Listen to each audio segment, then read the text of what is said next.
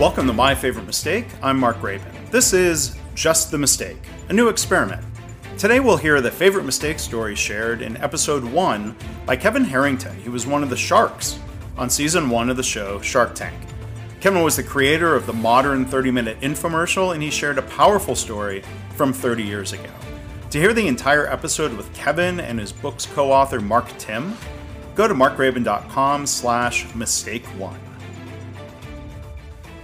Well, I'm going to go back. It was 30, 30 years ago. I, I, made a big mistake. Okay. I made plenty since then too, but let me, I'll go back to one of the first big ones that I made. So uh, I was in uh, the As Seen On TV business. We were doing about, um, uh, about a hundred million dollars a year in business. So we built the company up nicely, had uh, about a dozen products on television. Jack LaLanne and the Juicer and George Foreman and Tony Little and Billy Mays and all that kind of stuff, right? Yeah. And so um, I, every week we would do about two million in sales, and and most of it happened over the Friday, Saturday, Sunday because um, it was it, we didn't like to advertise on Wednesday morning when just the wife was home. It, it was more you know weekend oriented. So so um, I would leave on Friday and and come in on Monday and expect oh, we're going to get our tally on sales and um, we're going to get that 2 million generally, give or take that, you know, probably 1.8 to 2 million in sales deposited in our account on Monday morning. So come in on Monday. My CFO is, is sitting in my office and he's like very upset. And he's like, Kevin, I don't know what to tell you, how to tell you, but uh, the bank is not going to send us the 2 million this week. They're holding it. And, and I'm like, what, do you mean? They're holding it in a reserve account against uh, our credit card processing account, right? And so I, as we got into it, as it turned out, they actually did have a legal right to do that, at least initially.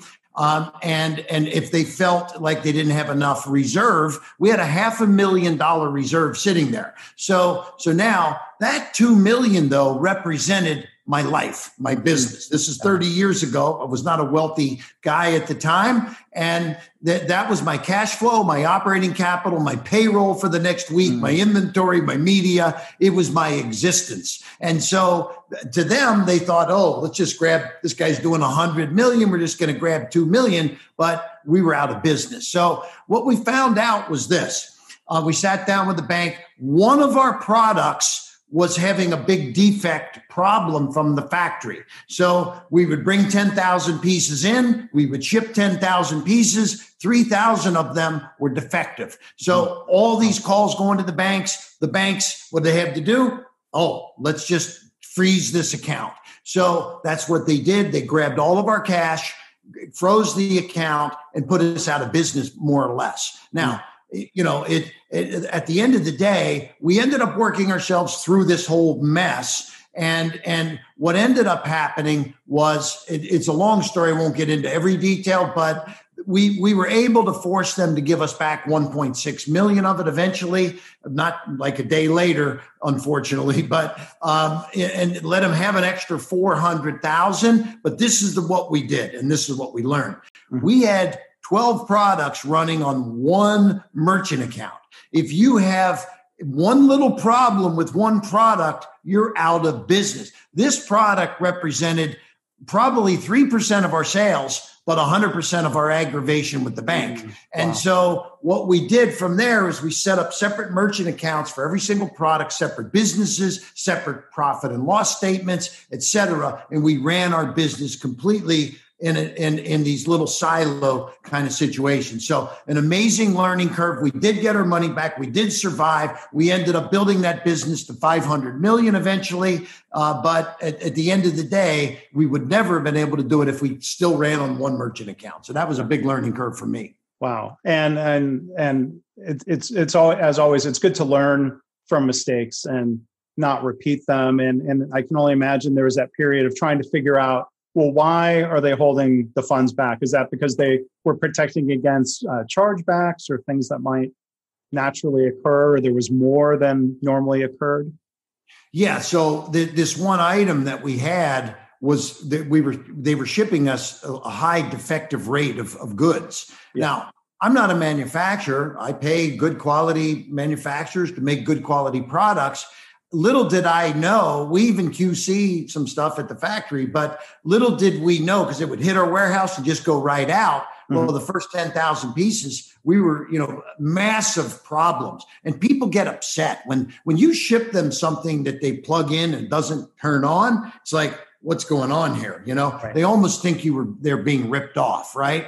I, you know, we weren't trying to rip anybody off. We just we had a bad manufacturer that needed to tighten up his his manufacturing uh, quality assurance processes. So yeah. um, once we figured it all out, the bank understood that this wasn't our whole company that was in trouble. It was just this one product. We're going to stop selling that product, and you know, et cetera. But it's you know, it, it's something we never wanted to have to go through again. Yeah, and it sounds like you were able to avoid that then. And and oh, that's yeah. probably it's probably a lesson you shared with others in, in other settings when you're mentoring and coaching other businesses. Yeah, you know, I don't publicly tell very many people except in forums like this. Yeah, and and Kevin, thank you for um, you know being willing to admit that. I mean, you know, one of the key themes here on the podcast again is that uh, we all make mistakes. Even really successful people, sharks, um, have have things they learn from in their lives. So thank you. You bet.